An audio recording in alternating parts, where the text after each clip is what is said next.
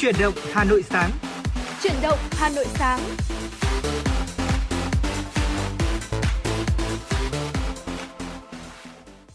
Chào mừng quý vị và các bạn đã đến với chương trình chuyển động Hà Nội sáng, chương trình của Đài Phát thanh và Truyền hình Hà Nội, được phát sóng trực tiếp trên tần số FM 96 MHz. Và thưa quý vị, chương trình cũng được phát trực tuyến trên trang web hanoionline.vn, chương trình của Đài Phát thanh và Truyền hình Hà Nội. Quý vị và các bạn hãy giữ sóng và tương tác với chúng tôi thông qua số điện thoại 024 3773 6688 quý vị nhé. Vị, chương trình của chúng tôi thì được phát trực tiếp với chủ đề là tin tức và âm nhạc à, và xin phép được nhắc lại đường dây nóng của chương trình là 024 3773 6688. Hãy tương tác với chúng tôi nếu quý vị muốn được gửi tặng bạn bè người thân một giai điệu âm nhạc yêu thích, ừ. một lời nhắn gửi yêu thương thì đừng quên số điện thoại đường dây nóng của chúng tôi là 024 3773 6688 quý vị nhé. Ừ. Và thưa quý vị, ờ, trong 60 phút sắp tới của chương trình thì chúng tôi sẽ cập nhật đến cho quý vị những thông tin thời sự đáng chú ý, những nội dung mà chúng tôi đã chuẩn bị để chia sẻ với quý vị như là khám phá Hà Nội. Và ở phần sau của chương trình thì là chuyên mục nhìn ra thế giới. Chúng tôi cũng rất là hy vọng quý vị sẽ luôn đồng hành cùng với chương trình đi qua 60 phút. Và ngay bây giờ để mở đầu cho khung giờ sáng của chuyển động Hà Nội, chúng tôi xin mời quý vị cùng đến với không gian âm nhạc qua một ca khúc có tựa đề về quê, một sáng tác của nhạc sĩ Phó Đức Phương qua qua phần thể hiện của giọng ca Ngọc Tân. Sau ca khúc này, chúng tôi sẽ quay trở lại và đồng hành với quý vị ở những tin tức thời sự đáng chú ý. Xin mời quý vị cùng lắng nghe.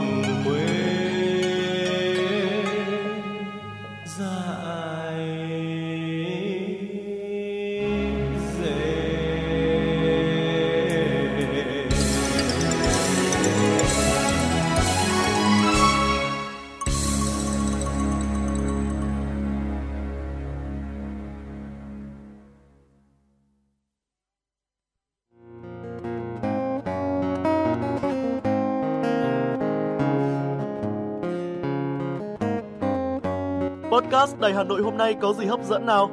Đầu tiên là chương trình Hà Nội tin mỗi chiều, lên sóng lúc 18 giờ chiều hàng ngày. Những dòng tin tức nóng hổi, những vấn đề đang được dư luận quan tâm sẽ được bình luận dưới góc nhìn của biên tập viên Đài Hà Nội cùng với sự đồng hành của các chuyên gia và cố vấn. Chưa hết, podcast Đài Hà Nội hôm nay còn có một chương trình khá ấn tượng mang tính chất đời sống giải trí mang tên Lưu Hương Blog Chiều. Lên sóng lúc 18 giờ 15 phút hàng ngày, biên tập viên Lưu Hương sẽ chia sẻ cùng quý vị và các bạn những câu chuyện nhỏ nhưng mang đầy ý nghĩa từ đời sống, những dòng tự sự và đặc biệt có cả những ca khúc do chính biên tập viên Lưu Hương thể hiện cùng với guitar. Bên cạnh đó, còn có chương trình Đọc truyện đêm khuya. Lên sóng lúc 22 giờ hàng ngày, những tác phẩm hay trong chương trình Đọc truyện đêm khuya sẽ là người bạn đồng hành cùng bạn đi qua những đêm dài phát hành trên 5 nền tảng app Hà Nội On, web Hà Nội Online.vn, Apple Podcast, Spotify, Google Podcast. Mời quý vị và các bạn đón nghe. Podcast Đài Hà Nội, nghe mọi nơi, khơi nguồn cảm xúc.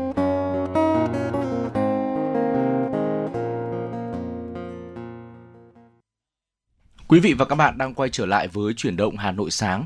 Thưa quý vị và ngay bây giờ tiếp nối chương trình chúng tôi muốn mời quý vị cùng dành thời gian lắng nghe một số thông tin thời sự cập nhật đáng chú ý sau đây. Thưa quý vị, mới đây, Bộ Kế hoạch và Đầu tư vừa ban hành thông tư quy định bộ chỉ tiêu thống kê tăng trưởng xanh.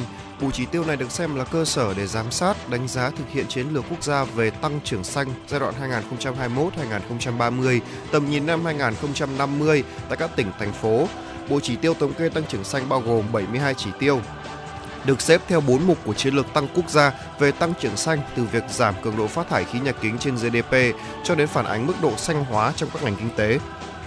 Một trong những chỉ tiêu quan trọng trong bộ chỉ tiêu thống kê tăng trưởng xanh vừa được ban hành là tổng lượng phát thải khí nhà kính. Theo nhiều chuyên gia, cần cụ thể hóa tiêu chí này bằng các chỉ số của từng ngành để xây dựng bộ tiêu chí thống kê tăng trưởng xanh. Tổng cục Thống kê cho biết đã tham khảo nhiều tài liệu của các tổ chức quốc tế như Tổ chức Hợp tác và Phát triển Kinh tế, Ngân hàng Thế giới và Viện Tăng trưởng xanh toàn cầu. Kinh tế tuần hoàn biến rác thải của ngành này thành nguồn tài nguyên của ngành khác đang được xem là giải pháp trọng tâm để đổi mới mô hình tăng trưởng bền vững, góp phần thực hiện các cam kết phát thải dòng bằng không vào năm 2050. Mô hình VAC, vườn ao chuồng trong nông nghiệp được xem là mô hình kinh doanh theo hướng tuần hoàn đơn giản, sơ khai với người nông dân Việt Nam. Tuy nhiên trong bối cảnh hiện nay, mô hình phát triển tuần hoàn cần phải được ứng dụng sâu rộng hơn, đặc biệt trong vấn đề xử lý, tái chế rác thải nhựa cũng như trong nhiều lĩnh vực như công nghiệp gồm sản xuất chế tạo, năng lượng, xây dựng hay dịch vụ gồm vận chuyển kho bãi, du lịch. Trên thực tế, dự thảo quyết định của Thủ tướng Chính phủ ban hành kế hoạch hành động quốc gia thực hiện kinh tế tuần hoàn đến năm 2030 đang lấy ý kiến hoàn thiện. Nếu được thông qua vào cuối năm nay, Việt Nam sẽ trở thành quốc gia đầu tiên trong khu vực ASEAN thiết lập một khung thể chế pháp luật toàn diện cho kinh tế tuần hoàn. Thưa quý vị thính giả, thông tin tiếp theo chúng tôi muốn gửi đến cho quý vị đó chính là Bộ Tài chính cho biết với đồng bộ các giải pháp để ổn định thị trường kể từ quý 2 năm 2023, tình hình thị trường trái phiếu doanh nghiệp có dấu hiệu cải thiện, khối lượng phát hành tăng. Trong 10 tháng đầu năm, có 70 doanh nghiệp phát hành với khối lượng là 180.400 tỷ đồng, khối lượng mua lại trước hạn là 190.700 tỷ đồng, tăng 30,2% so với cùng kỳ năm 2022. Riêng trong tháng 10 năm 2023, khối lượng phát hành là 41.000 tỷ đồng, tăng 17.000 tỷ đồng so với tháng 9. Ngoài ra, các doanh nghiệp đã mua lại khoảng 14.200 tỷ đồng. Song, Bộ Tài chính một lần nữa đã cảnh báo về các rủi ro của thị trường trái phiếu doanh nghiệp, trong đó khuyến nghị nhà đầu tư cần phân biệt rõ sản phẩm, trái phiếu doanh nghiệp với tiền gửi ngân hàng và đánh giá mức độ rủi ro tương xứng với lợi nhuận khi đầu tư trái phiếu. Giải báo chí toàn quốc vì sự nghiệp giáo dục Việt Nam năm nay tiếp nhận gần 800 tác phẩm dự thi, nhiều nhất là ở loại hình báo điện tử, tiếp đến là báo in, báo hình và phát thanh. Ban tổ chức đã chọn được 85 tác phẩm vào vòng trung khảo. Từ những tác phẩm này, Hội đồng trung khảo đề xuất một giải đặc biệt, 4 giải nhất, 8 giải nhì, 12 giải ba, 34 giải khuyến khích và hai nhân vật tiêu biểu, 4 giải phụ. Theo đánh giá của ban tổ chức, số lượng và chất lượng các tác phẩm dự thi ngày càng cao, đề tài đa dạng phong phú. Giải thu hút sự tham gia của đông đảo phóng viên các cơ quan báo chí trung ương và địa phương. Các tác phẩm đã phản ánh những vấn đề thời sự giáo dục như đổi mới phương pháp dạy và học, chuyển đổi số trong giáo dục, mô hình trường học an toàn, hạnh phúc. Lễ trao giải được tổ chức vào sáng 18 tháng 11 tại Nhà hát lớn Hà Nội và được truyền hình trực tiếp trên kênh VTV2, Đài truyền hình Việt Nam. Vâng thưa quý vị thính giả, vừa rồi là một số thông tin thời sự đầu tiên chúng tôi muốn cập nhật đến cho quý vị thính giả trong chương trình truyền động Hàn buổi sáng ngày hôm nay. Hôm nay bây giờ còn tiếp tục đến với chương trình của chúng tôi. Xin mời quý vị thính giả cùng đến với tiểu mục khám phá Hà Nội với 8 đặc sản sơn Tây mua làm quà hay thưởng thức đều rất ngon. Vâng thưa quý vị giới thiệu qua một chút là thị xã Sơn Tây là một vùng đất cách qua trung tâm thủ đô Hà Nội khoảng độ 60 km về phía tây bắc. À, Sơn Tây thì từ lâu đã nổi tiếng với nhiều nét văn hóa truyền thống lâu đời, là sự kết hợp đặc biệt giữa nhiều dân tộc như là Kinh, Giao, Mường, tạo nên một nét sắc riêng vô cùng hấp dẫn. Ngày ngày hôm nay hãy cùng với truyền động Hà Nội dành một chút thời gian để tìm hiểu về các món ăn đặc sản của Sơn Tây nổi tiếng quý vị thính giả nhé. Ừ. À, thưa quý vị khi mà đến Sơn Tây quả thực rằng là du khách sẽ có rất là nhiều lựa chọn về ẩm thực từ những món ờ, ăn cho những bữa chính cho đến những món ăn vặt đều rất là ngon. Đầu tiên thì chúng ta không thể không kể tới chè lam Sơn Tây. Chè lam chính là món ăn đặc sản Sơn Tây nổi tiếng bao đời nay tại vùng đất này. Chè lam sử dụng các loại nguyên liệu như đường mật, gừng tươi, lạc giang, bột gạo nếp giang, mạch nha kết hợp cùng công thức đặc biệt mang đến một món chè vừa thơm lại vừa ngon, đảm bảo nếm thử một lần là có muốn quên cũng không được. Chè lam ngon nhất là khi thưởng thức, sẽ không thấy quá cứng hay quá mềm. Chè để nguội rồi sẽ được cắt thành từng miếng dài, khoảng từ hai đốt tay. Các miếng chè hình chữ nhật này sẽ được lăn qua thêm một lớp bột áo để miếng chè khi xếp chung không dính lại với nhau. Vâng thưa quý vị phải nói rằng à, đây là một món ăn cực kỳ nổi tiếng ừ. mà từ già trẻ đều rất là thích ăn đúng không ừ. ạ? Với hương vị vô cùng đặc trưng. À, những người bạn của tôi khi mà đã ra nước ngoài đôi khi là, là mùa đông lạnh ừ. ở nước ngoài có tuyết đã từng kể với tôi rằng là bà đây không biết là nếu như bạn ship được tôi ít chè lam để ăn thì, thì ngon quá ừ. bởi vì là mùa đông lạnh mà có tí chè lam và ăn sẽ ngon hơn. À, ngoài ra thì một món ăn cũng rất là tuyệt vời nữa mà có thể mua về làm quà um, có thể là để ăn tối luôn tại chỗ cũng được đó là món thịt quay đòn ở thịt quay thì ai cũng đã được ăn rồi đúng không ạ thịt ừ. quay giòn bì ở, ở Hà Nội phố phường thì muốn một con ngõ chắc phải có một hàng thịt quay đúng ừ. không nhưng mà thịt quay đòn là một món đặc sản sơn tây được chế biến vô cùng kỳ công và tốn rất là nhiều thời gian để có thể hoàn thành được món ăn này ừ. à, đầu bếp sẽ sử dụng một miếng thịt nặng khoảng một cân sau đó rồi đem đi tẩm ướp và quay lên trong khoảng 6 tiếng liên tục thưa quý vị là 6 tiếng liên tục nha. À, sau khi quay xong thì thịt sẽ trở nên rất là thơm bì rất là giòn. Ăn thịt vào sẽ vừa ngon vừa ngọt vừa mềm. À, ăn thì không lo ngán đâu đó. Và quả thật là vô cùng xứng đáng với công sức ừ, chế biến đã dành ra. Nếu có đến sơn tây thì đừng quên là dừng chân và thử một miếng thịt quay đòn quý vị thính giả nhé. Và tiếp theo nữa thì chúng ta hãy đến với món bánh sữa ba vì sơn tây nổi tiếng với một đặc sản nữa chính là sữa bò ba vì Cao nguyên Ba Vì thuộc thị trấn Sơn Tây may mắn được thiên nhiên ban tặng các đồng cỏ xanh mát và tại đây rất phù hợp để nuôi dưỡng những đàn bò sữa chất lượng, cung cấp ra những dòng sữa bò thơm ngon. Và món bánh sữa Ba Vì cũng có nguồn gốc từ đây. Bánh được làm từ sữa bò cũng với bơ hay là sô cô la vô cùng thơm ngon. Có rất nhiều loại bánh sữa cho du khách lựa chọn như bánh sữa nhạt, bánh sữa trắng, bánh sữa nhạt sô cô la, bánh sữa sô cô la, vân vân. Vâng, và phải nói rằng là món bánh sữa bây giờ thay đổi rất là nhiều rồi. Ngày xưa ấy thì nó chỉ có độc một vị sữa thôi đã ừ. khiến cho sao xuyến rất là nhiều người rồi đúng không ạ? Từ người già, người trẻ ai cũng thích cái món bánh sữa này, ngọt ngọt và thậm chí rằng là đặc biệt là ăn vào mùa đông thì hết sảy luôn. Ừ. Một thanh bánh sữa có thể thay bữa luôn bữa sáng cũng được, ăn rất là ngọt, rất là ừ. thơm. Ngoài ra thì món bánh bánh tẻ Phú Nhi cũng là một món ăn nổi tiếng là đặc sản Sơn Tây. Món bánh này rất là dân dã thôi, sử dụng nguyên liệu từ gạo tẻ này, thịt này, khô mộc nhĩ này và sử dụng à, hai lớp lá để gói bánh, lá hai lớp để gói bánh. Phần lá bên trong bánh tẻ thì là lá rong đó và trong lớp à, bên ngoài thì lại là lá chuối. Chính vì thế nên là khi ăn thực khách sẽ cảm thấy được cả hai hương thơm của loại lá này cảm giác ừ, không biết phải tả như thế nào, chắc là chúng ta cũng phải tự thử mới biết. Món này thì ăn sáng cũng được, ăn chiều, ăn chơi cũng được, mà đem đi làm quà cũng rất là tuyệt vời đúng không ạ? Và thậm chí là tôi đã từng ăn tối trừ bữa và món bánh này cũng rất là tuyệt vời. Đó ngoài ra thì nếu thưởng thức bánh tẻ thì chúng ta nên thưởng thức lúc còn nóng nha. À, bánh lúc khi mà vớt ra nồi thì tỏa ra hương thơm nghi ngút rất là hấp dẫn. À, nhớ là hãy chấm với nước mắm chấm pha từ mắm và tiêu ớt nữa rất là ngon. Còn nếu chúng ta muốn mua về để làm quà thì hãy khi mà mang về thì hãy có thể là hấp lại một chút hoặc là cho vào lò vi sóng quay cũng được nhưng mà tốt nhất là nên hấp lại có thể là hơi lâu hơn một chút nhưng mà hương vị bánh nó sẽ không bị khô và ừ. vẫn giữ được cái hương vị gần như là nguyên bản và thưa quý vị khi mà nhắc đến những món ăn vặt tại Sơn Tây thì chúng ta cũng không thể bỏ qua được kẹo lạc đường lâm. Ừ. Kẹo lạc đường lâm thật sự là món ăn lâu đời tại Sơn Tây và còn được xem là chứng nhân lịch sử qua biết bao nhiêu thời kỳ của đất nước. Kẹo sử dụng nguyên liệu từ mạch nha, lạc, đường kết hợp cùng công thức gia truyền bí mật kẹo lạc đường lâm mang đến hương vị không quá ngọt, cắn vào là cảm nhận được ngay độ giòn tan, mùi hương lạc thoang thoảng, mạch nha và đường hòa quyện với nhau tạo nên vị ngọt đặc trưng trong miệng. Dùng kẹo thêm một tách trà nữa thì vô cùng tuyệt vời, sẽ là một món ăn vặt mà lưu lại một cảm giác rất là khó quên cho du khách.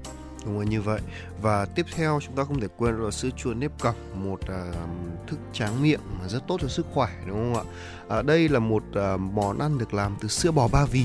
Nguồn gốc của từ sữa bò chất lượng uh, cho cho nên là sữa chua tại Sơn Tây rất là thơm ngon. Có nhiều loại từ sữa chua cho đến nếp cọc Chúng ta có thể có thể lựa chọn rất là nhiều đúng không ạ? Ừ. Nếu như mà thích thú du khách có thể chọn món đặc sản này để về làm quà cho gia đình bạn bè cũng rất là được đó khi chúng ta ăn thì chúng ta cảm thấy nhất là mát ruột và thứ hai là có cái vị gọi là hơi cái nồng nồng cay cay nhẹ của nếp cẩm nữa thì càng tuyệt vời nếp cẩm thì có thể là ăn ờ, nếp cẩm tươi hoặc là đóng hộp cũng được làm rất là đảm bảo chất lượng ừ. Và thưa quý vị, khi mà đến Sơn Tây thì uh, quý vị du khách chúng ta đừng bỏ qua món gà mía Sơn Tây. Quý vị có biết là món gà mía giống nổi tiếng của đặc sản Sơn Tây chưa đây thì chúng tôi xin chia sẻ thêm. Gà mía là một loại gà thường được dùng để dâng cúng thần thánh hoặc dâng lên vua chúa từ ngày xưa. Gà mía thịt rất ngon, mềm, không quá dai hay là bị nhũn như những loại gà công nghiệp. Thịt gà mía ngon như thế, ngon như vậy là do cách chăn thả tại Sơn Tây, đó là nuôi thả vườn hoàn toàn để cho gà tự tìm thức ăn thịt gà mía có thể chế biến thành rất nhiều món khác nhau như là luộc, nướng, quay, xào đều vô cùng là ngon miệng. Thực khách có thể là thoải mái tùy chọn theo sở thích riêng và đừng quên thưởng thức đặc sản này khi mà chúng ta ghé chân tại Sơn Tây thưa quý vị. Và món ăn cuối cùng là món ăn mà chúng ta có lẽ là đến Sơn Tây mà chưa thử món này thì chưa phải đến Sơn Tây đâu thưa quý vị đó là món lợn rừng ba vì đó món ăn này thì không chỉ là không chỉ có mỗi gà mía đâu mà có cả lợn rừng cũng rất là ngon nha lợn rừng tại đây thì rất là thịt rất là thơm chế biến thì có rất là đa dạng nữa có một số món ăn khó có thể bỏ qua từ lợn rừng sẽ là lợn rừng nướng trao này lợn rừng xào lăn lợn rừng xào xả ớt lợn kho ngũ vị và đặc biệt là thịt lợn rừng còn ngon hơn nữa khi ăn kèm với cơm lam hoặc là xôi chấm với muối lạc nữa ừ. nó phải nói rằng là đặc sản sơn tây thì cũng có rất là nhiều rất là đa dạng ừ. và cũng sơn tây thì cách hà nội cũng không quá xa cho nên là quý vị thính giả thân mến chúng ta có thể cân nhắc đi trong ngày hoặc là à, đi hai ngày một đêm ừ. và đấy tùy theo thời gian của quý vị và xin phép được điểm lại qua một chút về tám món đặc sản là sơn tây ừ. à, rất là ngon đầu tiên là chè lam này thứ hai là thịt quay đòn thứ ba là bánh sữa ba vì bánh tẻ phú nhi kẹo lạc đường lâm à, sữa chua nếp cẩm gà mía sơn tây và cuối cùng là món lợn rừng ba vì thưa quý vị ừ. hy vọng rằng là với danh sách này có thể giúp quý vị tính giả là chọn được những món quà mang về thật là ngon và cũng biết thưởng thức những đặc sản nào khi mà đến chơi với mảnh đất sơn tây quý vị nhé và hãy cùng chia sẻ đến với chúng tôi về những cảm xúc của quý vị và những trải nghiệm của quý vị khi mà đến với Sơn Tây. Chúng tôi mong muốn được nghe những chia sẻ của quý vị để có thể là lan tỏa nhiều hơn những thông điệp tích cực đến với tất cả quý vị thính giả đang nghe chương trình. Còn bây giờ thì chúng tôi muốn mời quý vị hãy cùng quay trở lại với không gian âm nhạc cùng với chương trình đến với ca khúc có tựa đề Gió mùa về, một sáng tác của nhạc sĩ Lê Minh Sơn qua phần thể hiện của giọng ca Trúc Nhân. Xin mời quý vị cùng lắng nghe. lạnh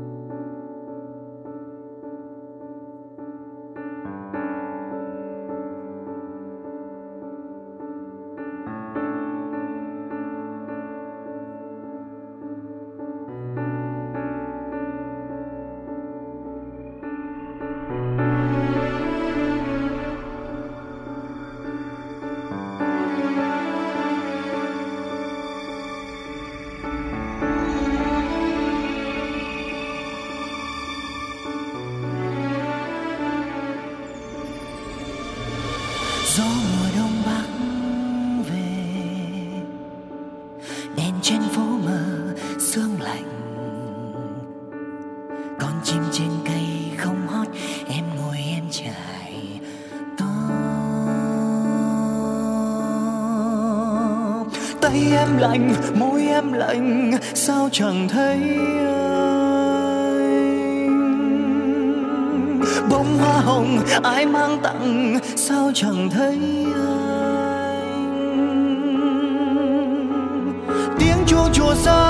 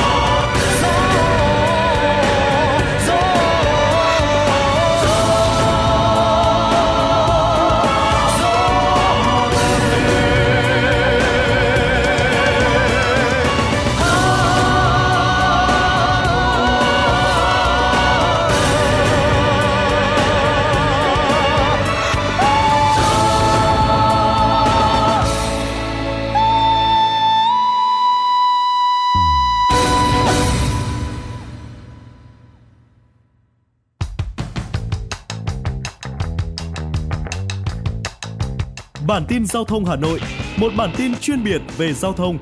Những vấn đề dân sinh bức xúc liên quan đến công tác tổ chức giao thông, trật tự an toàn giao thông, tình hình giao thông tại các nút giao thông trọng điểm trên địa bàn thành phố sẽ được các phóng viên Đài Hà Nội cập nhật liên tục, nhanh chóng, chính xác từ hiện trường một cách chân thực.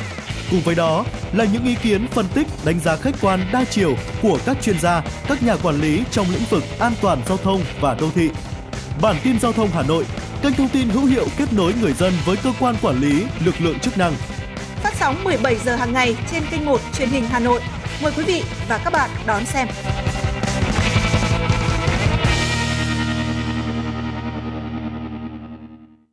Quý vị và các bạn đang tiếp tục đồng hành cùng Trọng Khương và Tuấn Kỳ trong chuyển động Hà Nội sáng nay. Ngay bây giờ thì chúng tôi muốn mời quý vị hãy cùng dành thời gian lắng nghe một số những thông tin thời sự quốc tế đáng chú ý. Thưa quý vị thính giả, lần đầu tiên sau 4 năm, thi đại học thường được coi là kỳ thi mang tính quyết định cuộc đời trong xã hội của các học sinh ở Hàn Quốc và có tính cạnh tranh rất cao đã diễn ra mà không bị áp đặt các quy định hạn chế về phòng dịch Covid-19. Năm nay, gần 505.000 học sinh trung học và những học sinh thuộc diện khác đã đăng ký tham gia kỳ thi học lực vào đại học trải dài 5 buổi một ngày, được tổ chức tại 1.279 điểm thi trên cả nước. Những thí sinh đang tham gia kỳ thi không bắt buộc phải đeo khẩu trang, không giống như 3 năm về trước. Độ khó của kỳ thi năm nay vẫn chưa được nhận định, nhưng các quan chức Hàn Quốc cho biết bài thi sẽ không bao gồm những câu hỏi nâng cao quá khó, thường được rút ra từ những tài liệu không có trong chương trình giảng dạy ở trường công. Tổng thống Hàn Quốc Yoon suk yeol cho rằng những câu hỏi dạng này là nguyên nhân của việc chi tiêu quá tốn kém cho giáo dục tư nhân, việc dạy và học thêm một trong những yếu tố khiến cho tỷ lệ sinh giảm ở nước này. Lần đầu tiên túi ngực được sử dụng trong cấy ghép phổi. Đây là thành tựu mới được các bác sĩ tại bệnh viện Northwestern ở thành phố Chicago, bang Illinois, nước Mỹ tạo lập. Kỹ thuật đặc biệt này đã cứu sống một bệnh nhân nam bị nhiễm trùng phổi nghiêm trọng. Việc cấy ghép túi ngực này là một kỹ thuật sáng tạo giúp cơ thể bệnh nhân có thời gian chống lại tình trạng nhiễm trùng, từ đó có thể tiếp nhận ghép phổi. Đây có thể là trường hợp đầu tiên về phương pháp cấy ghép tiềm năng cứu sống những người gặp tình trạng nhiễm trùng mà nhiều năm trước có thể đã không qua khỏi. Thưa quý vị, chiến dịch mang tên Sinh con thế giới vĩ đại nhằm thúc đẩy vai trò làm cha mẹ của cặp vợ chồng trẻ ở Thái Lan trong bối cảnh nhiều cặp vợ chồng đang chọn cách trì hoãn hoặc quyết định không sinh con vì nhiều lý do. Bộ trưởng Bộ Y tế Thái Lan nhấn mạnh Việc cải thiện tỷ lệ sinh thấp của quốc gia hiện đang là mục tiêu ưu tiên trong chương trình nghị sự của chính phủ nước này. Nếu xu hướng hiện nay tiếp tục diễn ra, Thái Lan sẽ trở thành một trong 23 quốc gia trên thế giới có dân số giảm trong vài thập kỷ tới. Giới chức Thái Lan cho biết các kế hoạch bao gồm mở nhiều trung tâm hỗ trợ sinh sản hiện ở Bangkok và các thành phố lớn khác, dùng những người có ảnh hưởng trên mạng xã hội để truyền thông thông điệp. Theo dự báo của các nhà sản xuất đồ chơi toàn cầu và những chuyên gia trong lĩnh vực bán lẻ, do tình hình lạm phát tăng cao và tăng trưởng kinh tế chậm chạp, người tiêu dùng trên khắp thế giới phải chịu áp lực lớn từ chi phí sinh hoạt liên tục tăng nên thị trường quà tặng và đồ chơi trẻ em trong dịp lễ Giáng sinh năm nay nhiều khả năng sẽ kém phần sôi nổi. Một số giám đốc điều hành từ các hãng sản xuất đồ chơi và quà tặng thừa nhận mùa nghỉ lễ năm nay bắt đầu từ thứ sáu đen vào cuối tháng 11 và kéo dài đến cuối tháng 12, dự kiến đặc biệt khó khăn đối với các nhà bán lẻ hàng quà tặng và đồ chơi trẻ em Dự đoán trước tình hình, nhiều hãng bán lẻ đồ chơi và quà tặng đã quyết định giảm số lượng đặt hàng cho mùa lễ năm nay so với thường lệ. Và đó là những thông tin thời sự quốc tế đáng chú ý chúng tôi gửi đến cho quý vị. Và thưa quý vị, lúc này thì chúng tôi muốn mời quý vị hãy tiếp tục quay trở lại với không gian âm nhạc trước khi mà chúng ta đến với chuyên mục Nhìn ra thế giới ở phần sau của chương trình. Xin mời quý vị cùng lắng nghe ca khúc có tựa đề Giọt nắng bên thềm, một sáng tác của nhạc sĩ Thanh Tùng qua phần thể hiện của giọng ca Hồng Mơ. Xin mời quý vị cùng lắng nghe.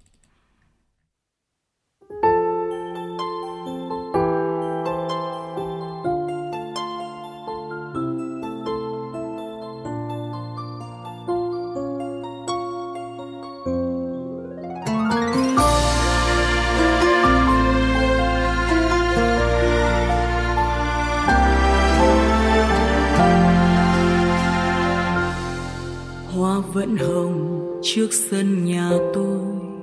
Chim vẫn hót sau vườn nhà tôi. Giọt nắng bâng khuâng, giọt nắng rơi rơi bên thềm. Bài hát bâng khuâng, bài hát mang bao kỷ niệm những ngày đã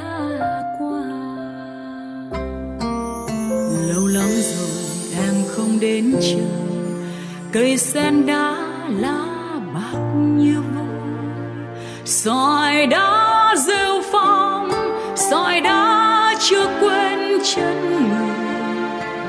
Bài hát rêu phong, bài hát viết không nên lời đã vội.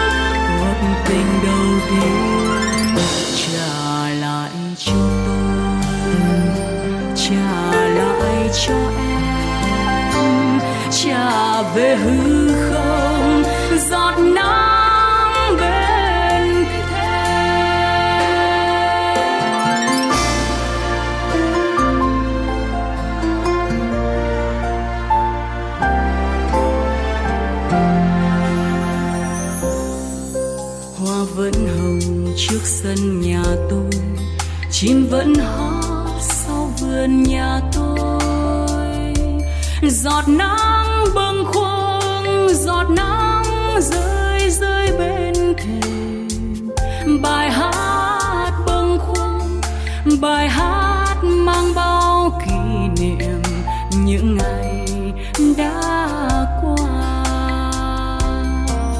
Khi thấy buồn, em cứ đến chơi chim vẫn hót trong vườn đấy thôi. Chỉ có trong tôi, ngày đã sang đêm lâu rồi. Bài hát cho em, giờ đã hát cho mọi người để rồi lãng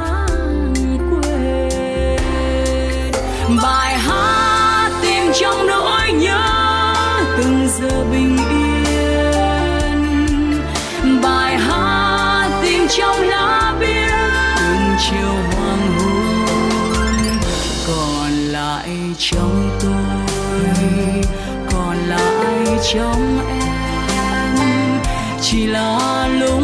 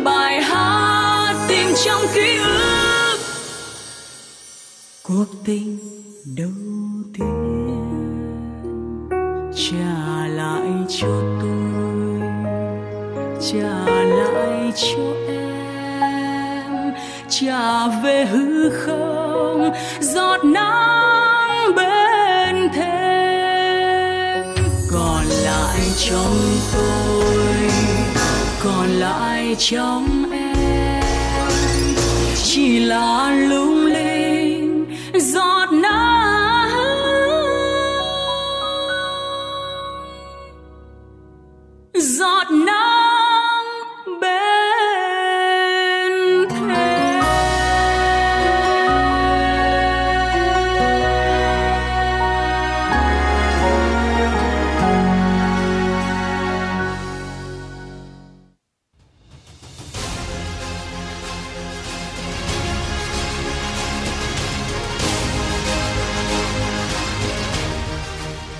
ra thế giới.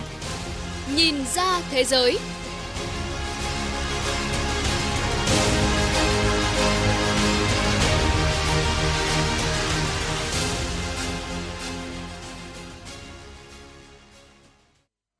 Xin kính chào quý vị và các bạn. Mời quý vị và các bạn đến với chuyên mục Nhìn ra thế giới của Đài Phát thanh Truyền hình Hà Nội.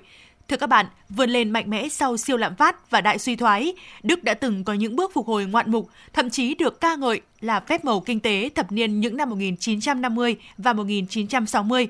Nhưng thời gian gần đây, Đức đang phải đối mặt với một giai đoạn đầy thử thách khi được dự báo có thể là nền kinh tế lớn duy nhất ở châu Âu phải đối mặt với sự suy thoái trong năm nay.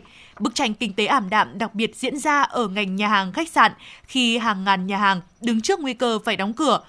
Giữa những lo ngại về nguy cơ suy thoái, Đức mới đây đã công bố một gói cứu trợ khổng lồ, bao gồm cắt giảm thuế điện cho lĩnh vực sản xuất nhằm tăng sức cạnh tranh trên toàn cầu. Chương trình hôm nay sẽ chuyển đến quý vị và các bạn bài phân tích của biên tập viên Ngọc Mai.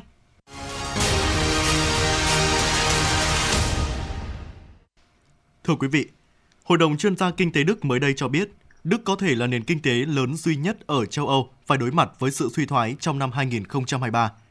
Đáng chú ý, năm 2024, các chuyên gia dự báo mức tăng trưởng của Đức chỉ khoảng 0,7%, thấp hơn nhiều so với mức 1,3% mà chính phủ nước này dự kiến trước đó. Do đó, triển vọng tăng trưởng trung hạn đang ở mức thấp nhất mọi thời đại. Trong liên tiếp 3 quý gần đây, nền kinh tế lớn thứ tư thế giới và lớn nhất châu Âu đã suy yếu.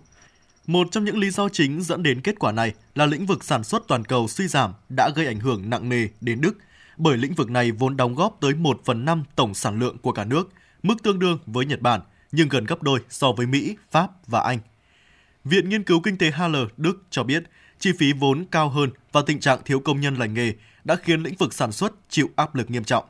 Mặc dù giá khí đốt và điện của Đức đã giảm đáng kể từ năm 2022, nhưng vẫn cao hơn so với nhiều nước ngoài châu Âu. Hoạt động sản xuất trong các ngành công nghiệp sử dụng nhiều năng lượng, chẳng hạn như hóa chất, thủy tinh và giấy, giảm 17% tính từ đầu năm 2022, cho thấy sự tổn thất vĩnh viễn đã xảy ra. Nhà kinh tế học cấp cao Franziska Palmas của công ty tư vấn Capital Economics nhận định triển vọng ngành công nghiệp Đức rất ảm đạm, đặc biệt là ngành công nghiệp ô tô, lĩnh vực kinh tế trọng điểm đang bị tác động mạnh khi các thương hiệu ô tô lớn và lâu đời của Đức phải đối mặt với sự cạnh tranh gay gắt trong việc phát triển xe điện tiên tiến, đáp ứng sự chuyển dịch nhu cầu của thị trường. Lĩnh vực bất động sản của nền kinh tế số 1 châu Âu cũng đang trao đảo bởi chi phí nguyên liệu thô quá cao và chính sách tăng lãi suất liên tục của Ngân hàng Trung ương châu Âu trong 10 tháng liên tiếp. Dù tình trạng thiếu nhà ở vẫn xảy ra ở hầu hết các thành phố lớn, người dân không dám mua nhà do lãi suất vay quá cao. Sự sụt giảm niềm tin nghiêm trọng đang đẩy thị trường bất động sản Đức đến bờ vực. Hiện giá nhà đã giảm 10% so với cùng kỳ trong quý 2. Trong tháng 10, số lượng hủy bỏ các dự án nhà ở đã đạt đỉnh điểm với việc 22,2% công ty thông báo tình trạng này, nhiều nhất kể từ năm 1991. Ngân hàng Trung ương Đức dự báo nước này sẽ rơi vào tình trạng suy thoái kinh tế nhẹ trong cả năm nay, với mức tăng trưởng âm 0,3% so với năm 2022. Giáo sư Monica Siniger, Đại học Munich, Đức cho biết, Hội đồng chuyên gia kinh tế dự đoán tổng sản phẩm quốc nội của Đức sẽ giảm 0,4% trong năm nay. Năm tới, Đức kỳ vọng thu nhập thực tế sẽ tăng, điều này sẽ dẫn đến tăng tiêu dùng cá nhân và phục hồi kinh tế ở mức vừa phải. Do đó, Đức kỳ vọng tổng sản phẩm quốc nội sẽ tăng 0,7%. Theo các chuyên gia, nguyên nhân của các điều chỉnh dự báo kể trên được cho là xuất phát từ chính các yếu tố nội tại của nền kinh tế Đức. Nếu loại bỏ tác động của đại dịch COVID-19, hoạt động kinh tế kém hiệu quả tại nền kinh tế lớn nhất châu Âu đã bắt đầu từ năm 2017 do khả năng cạnh tranh của đất nước bị giảm mạnh, chi phí lao động tăng, thuế cao, bộ máy hành chính quan liêu và thiếu nâng cấp công nghệ số hóa trong các dịch vụ công. Ngoài ra, tờ The Guardian cho rằng các vấn đề xã hội sâu xa hơn như dân số già cũng đang tạo ra thách thức mới cho kinh tế Đức. Giáo sư Martin Warding, Đại học Bochumrer cho biết, có một số vấn đề chắc chắn cần phải được giải quyết. Sau khi năm 2031, khi độ tuổi nghỉ hưu hợp pháp là 67 tuổi, thì Đức cần tiếp tục cân nhắc điều chỉnh tuổi nghỉ hưu ở mức độ vừa phải. Tình hình kinh tế không mấy sáng sủa của Đức đã tác động tới khu vực đồng tiền chung châu Âu Eurozone. Ủy ban châu Âu EC đã hạ dự báo tăng trưởng kinh tế của khối này năm 2023 xuống 0,8% và năm 2024 là 1,3% ngành nhà hàng khách sạn của Đức chuẩn bị phải đối mặt với thách thức rất lớn khi chính phủ thông báo sẽ áp đặt trở lại mức thuế giá trị gia tăng VAT 19% vào cuối năm nay. Mức thuế 7% mà ngành nhà hàng khách sạn ở Đức đang được hưởng hiện nay là mức hỗ trợ của nhà nước đối với ngành này trong thời gian phong tỏa vì đại dịch COVID-19 Tuy nhiên, việc tăng thuế trở lại trong bối cảnh các nhà hàng vẫn đang phải vật lộn với hàng loạt khó khăn đang làm dấy lên lo ngại sẽ có hàng nghìn nhà hàng phải đóng cửa vì không thể đảm bảo được lợi nhuận. Hiện nay hàng nghìn nhà hàng tại Đức có nguy cơ phải đóng cửa. Anh Haumos, một chủ nhà hàng tại thủ đô Berlin, đang trải qua một giai đoạn kinh doanh đầy khó khăn. Lạm phát cao đã khiến chi phí nguyên liệu đầu vào trở nên đắt đỏ hơn. Bên cạnh đó là áp lực từ các đợt tăng lãi suất và tình trạng thiếu hụt lao động. Giờ đây thách thức sẽ càng lớn hơn nữa khi chính phủ Đức chuẩn bị chấm dứt việc cắt giảm thuế VAT cho ngành dịch vụ khách sạn đã được triển khai trong thời kỳ đại dịch COVID-19. Anh Hamel, chủ nhà hàng Lila cho biết điều này sẽ tác động tiêu cực đến hoạt động kinh doanh của những người như anh. Thách thức lớn là các sản phẩm có giá đắt hơn, lực lượng lao động ít hơn và các chủ nhà hàng buộc phải tăng giá bán. Nhưng nếu tăng giá thì người tiêu dùng sẽ phàn nàn và có đánh giá không tốt. Khi đó những người kinh doanh như anh chỉ có thể đóng cửa nhà hàng. Theo Hiệp hội Nhà hàng và Khách sạn Đức, việc thuế VAT quay trở lại mức 19% sẽ khiến 93% số chủ nhà hàng phải tăng giá bán, rủi ro mất khách là rất cao. Anh Atom Lewitton, một khách hàng cho biết chắc chắn sẽ suy nghĩ về việc có nên đi ăn ở ngoài nữa hay không, bởi họ cũng không đủ khả năng chi trả khi giá quá cao, nên có thể sẽ tính đến một phương án khác là nấu ăn ở nhà.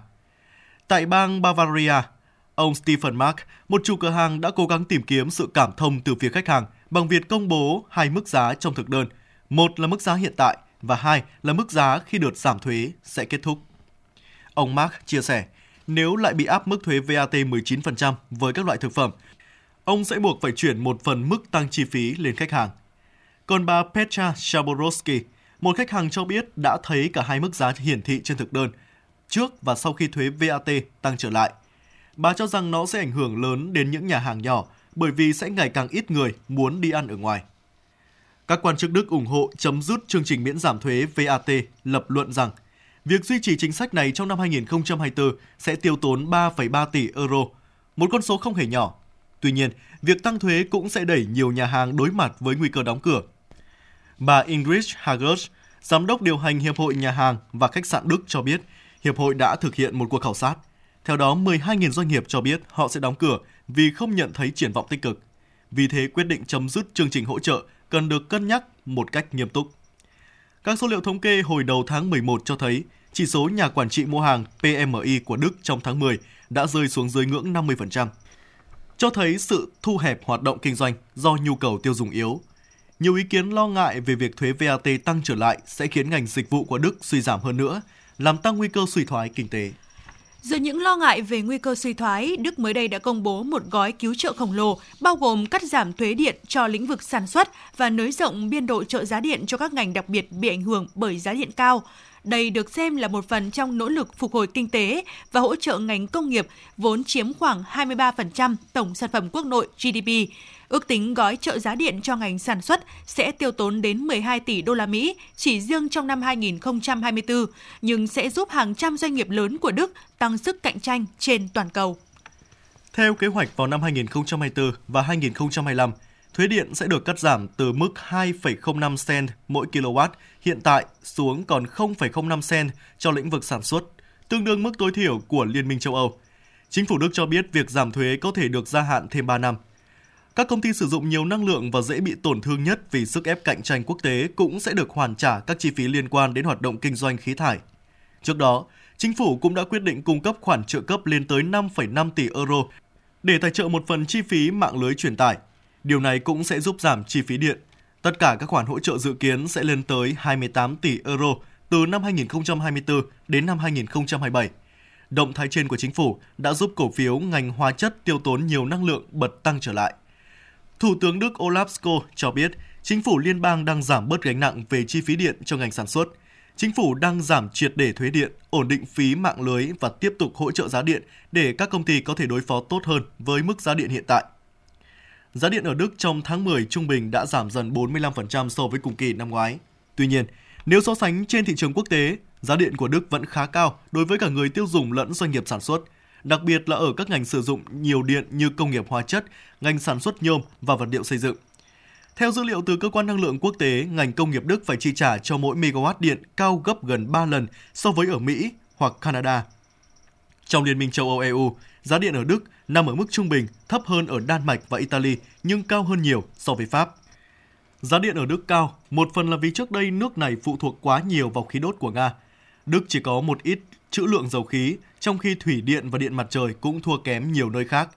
Thêm vào đó là chi phí phát thải CO2, thuế và phí. Chính phủ Đức lo ngại nhiều doanh nghiệp có thể rời khỏi nước này nếu chi phí điện quá cao.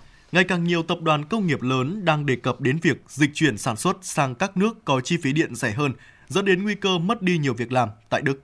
Ông Andreas Jimkers, nghị sĩ Đức cho biết, chi phí điện cao đã trở thành lực cản cho quá trình chuyển đổi công nghiệp. Chính phủ cần tiến lên một cách mạnh mẽ ngay bây giờ với chính sách trợ giá năng lượng, cạnh tranh quốc tế về các cơ sở sản xuất kinh doanh đang diễn ra sôi nổi và sự cạnh tranh sẽ không chờ đợi ai.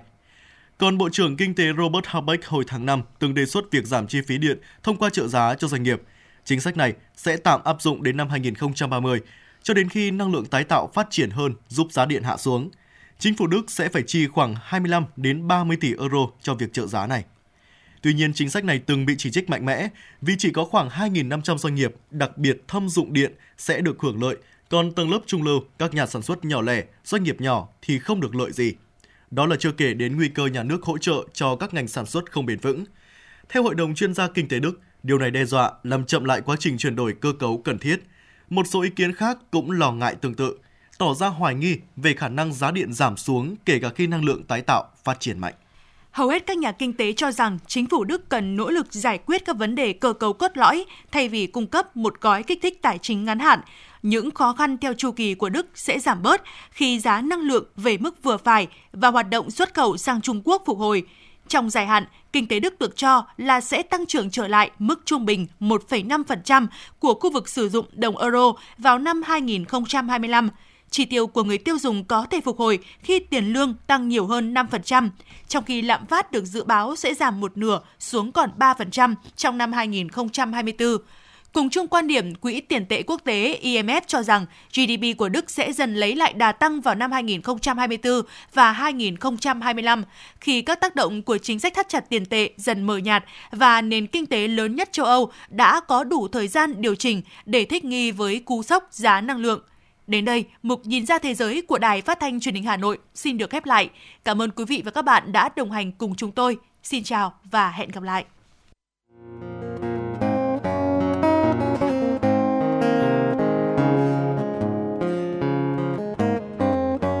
Podcast Đài Hà Nội hôm nay có gì hấp dẫn nào? Đầu tiên là chương trình Hà Nội tin mỗi chiều, lên sóng lúc 18 giờ chiều hàng ngày. Những dòng tin tức nóng hổi, những vấn đề đang được dư luận quan tâm sẽ được bình luận dưới góc nhìn của biên tập viên Đài Hà Nội cùng với sự đồng hành của các chuyên gia và cố vấn. Chưa hết, podcast Đài Hà Nội hôm nay còn có một chương trình khá ấn tượng mang tính chất đời sống giải trí mang tên Lưu Hương Blog Chiều. Lên sóng lúc 18 giờ 15 phút hàng ngày, biên tập viên Lưu Hương sẽ chia sẻ cùng quý vị và các bạn những câu chuyện nhỏ nhưng mang đầy ý nghĩa từ đời sống, những dòng tự sự và đặc biệt có cả những ca khúc do chính biên tập viên Lưu Hương thể hiện cùng với guitar. Bên cạnh đó, còn có chương trình Đọc truyện đêm khuya. Lên sóng lúc 22 giờ hàng ngày, những tác phẩm hay trong chương trình Đọc truyện đêm khuya sẽ là người bạn đồng hành cùng bạn đi qua những đêm dài. Phát hành trên 5 nền tảng app Hà Nội On, web Hà Nội Online.vn, Apple Podcast, Spotify, Google Podcast. Mời quý vị và các bạn đón nghe. Podcast Đài Hà Nội, nghe mọi nơi, khơi nguồn cảm xúc.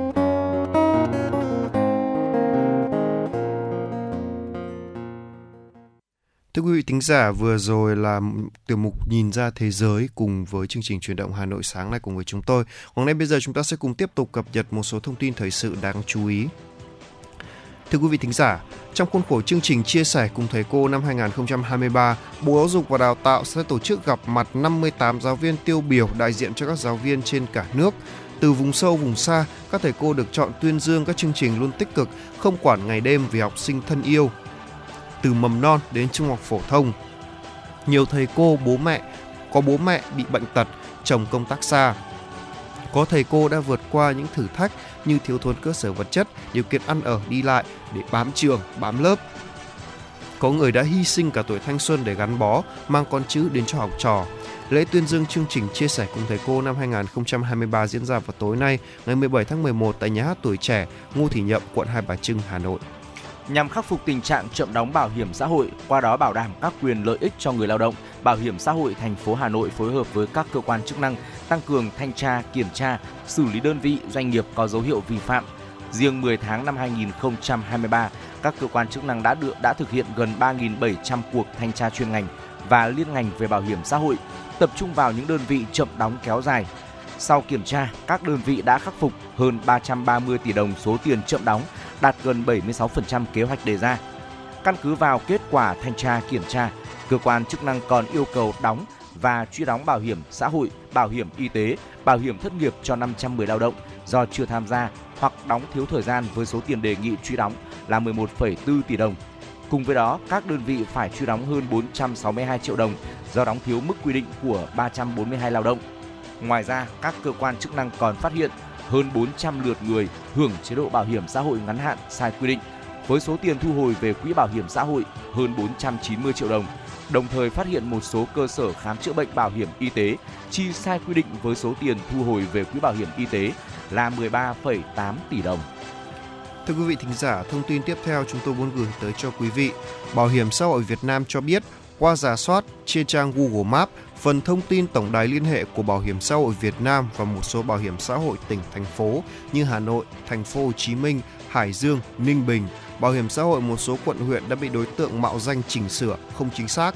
Các tổng đài này đều có khung đầu số 1900 9966 XX khi gọi đến các số máy này, người gọi sẽ bị tính cước điện thoại giá cao, đồng thời gặp nhiều rủi ro vì nghe tư vấn không chính xác. Ngành Bảo hiểm xã hội Việt Nam chỉ có một số tổng đài tư vấn và chăm sóc khách hàng là 1900 9668. Thưa quý vị, xin phép được nhắc lại một lần nữa là số tổng đài tư vấn chăm sóc khách hàng của ngành Bảo hiểm xã hội Việt Nam là 1900 9668 với giá cước là 1.000 đồng trên một phút Cước phí này được trả cho nhà mạng cung cấp dịch vụ tổng tài. Hiện nay, Bảo hiểm xã hội Việt Nam chỉ cung cấp thông tin chính thức về chính sách bảo hiểm xã hội, bảo hiểm y tế, bảo hiểm thất nghiệp và các dịch vụ tư vấn hỗ trợ người tham gia các kênh như sau. Cổng thông tin điện tử Bảo hiểm xã hội Việt Nam, tạp chí Bảo hiểm xã hội, nền tảng mạng xã hội của Bảo hiểm xã hội Việt Nam, ứng dụng VSSID, Bảo hiểm xã hội số, tổng đài hỗ trợ chăm sóc khách hàng hotline 1900 9668 cơ quan bảo hiểm xã hội cấp huyện, tỉnh. Thưa quý vị, xin phép được nhắc lại một lần nữa số điện thoại quý vị thính giả chúng ta hãy lưu ý là tổng đài hỗ trợ chăm sóc khách hàng của Bảo hiểm xã hội Việt Nam là 1900 9668 thưa quý vị thính giả. Ban quản lý chợ quận Tây Hồ phối hợp với Ngân hàng Nông nghiệp và Phát triển nông thôn Việt Nam Agribank triển khai quét mã QR thanh toán không dùng tiền mặt tại các chợ trên địa bàn quận. Theo đó, Ban quản lý chợ quận Tây Hồ đã tuyên truyền thực hiện việc thanh toán không dùng tiền mặt đến 100% tiểu thương kinh doanh trong chợ bằng nhiều hình thức như phát loa trên tại các chợ, thông qua tuyên truyền vận động của đội ngũ viên chức, người lao động làm việc tại chợ, các tổ trưởng ngành hàng, các chi tổ hội viên phụ nữ chợ. Ban quản lý chợ quận Tây Hồ cũng đã vận động khuyến khích tiểu thương sử dụng mã thanh toán QR để thuận tiện cho việc mua bán hàng hóa. Đến nay tại các chợ, Trung bình trên 90% các hộ kinh doanh sử dụng mã QR trong thanh toán, không dùng tiền mặt. Ban quản lý chợ quận Tây Hồ cho biết sẽ tiếp tục phối hợp với Agribank đẩy mạnh tuyên truyền, vận động để đạt 100% hộ kinh doanh tại các chợ trên địa bàn thực hiện quét mã QR thanh toán không dùng tiền mặt. Vâng thưa quý vị thính giả, vừa rồi là một số thông tin thời sự đáng chú ý mà chúng tôi vừa gửi đến cho quý vị thính giả trong chương trình chuyển động Hà Nội sáng ngày hôm nay. Thưa quý vị thính giả, chương trình chuyển động Hà Nội của chúng tôi được phát sóng trên tần số FM 96 MHz của Đài Phát thanh và Truyền hình Hà Nội và đang được phát trực tuyến trên website hanoionline.vn. Chương trình của chúng tôi được thực hiện bởi chỉ đạo nội dung Nguyễn Kim Khiêm, chỉ đạo sản xuất Nguyễn Tiến Dũng, chịu trách nhiệm tổ chức sản xuất Xuân Luyến, chịu trách nhiệm kỹ thuật Lê Minh, biên tập Xuân Luyến, thư ký Lan Hương, MC Trọng Khương Tuấn Kỳ cùng kỹ thuật viên Quốc Hoàn phối hợp thực hiện. Còn ngay bây giờ xin mời quý vị thính giả hãy cùng thưởng thức ca khúc Trời Hà Nội Xanh, một sáng tác của nhạc sĩ Văn Ký do giọng ca của Nguyễn Ngọc Anh và nhóm Oplus thể hiện. Chúc quý vị thính giả một buổi sáng vui vẻ và tràn đầy năng lượng.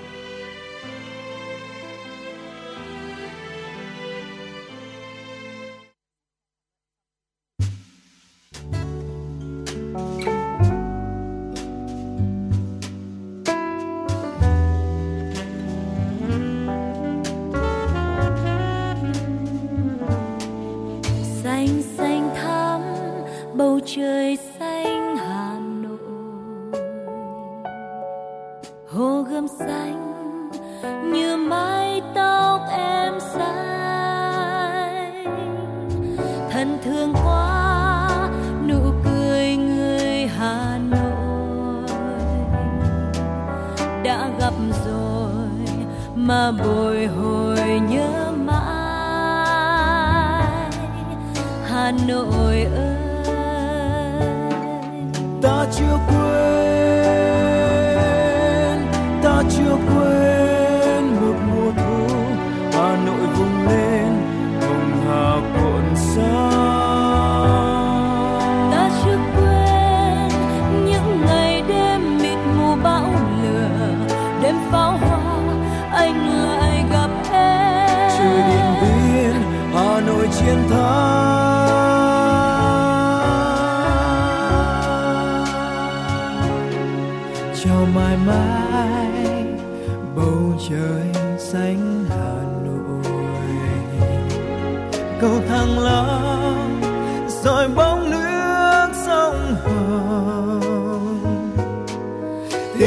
nói âm vang hồn sông núi.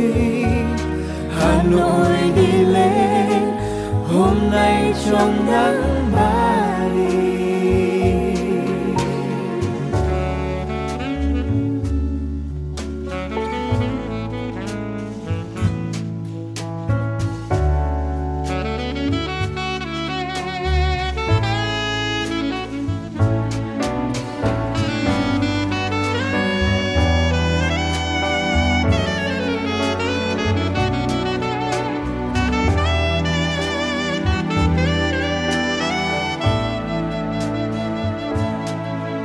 xanh xanh thắm, bầu trời xanh hà nội. Hồ gươm xanh, như mái tóc em xanh. Thân thương quá, nụ cười người hà nội. Đã gặp rồi mà bồi hồi nhớ Hà Nội ơi ta chưa quên ta chưa quên. Một mùa thu hà nội vùng lên hồng hà cuộn sóng. Ta chưa quên những ngày đêm mịt mù bao lửa. Đêm pháo hoa anh lại gặp em. Trời điện biên hà nội chiến thắng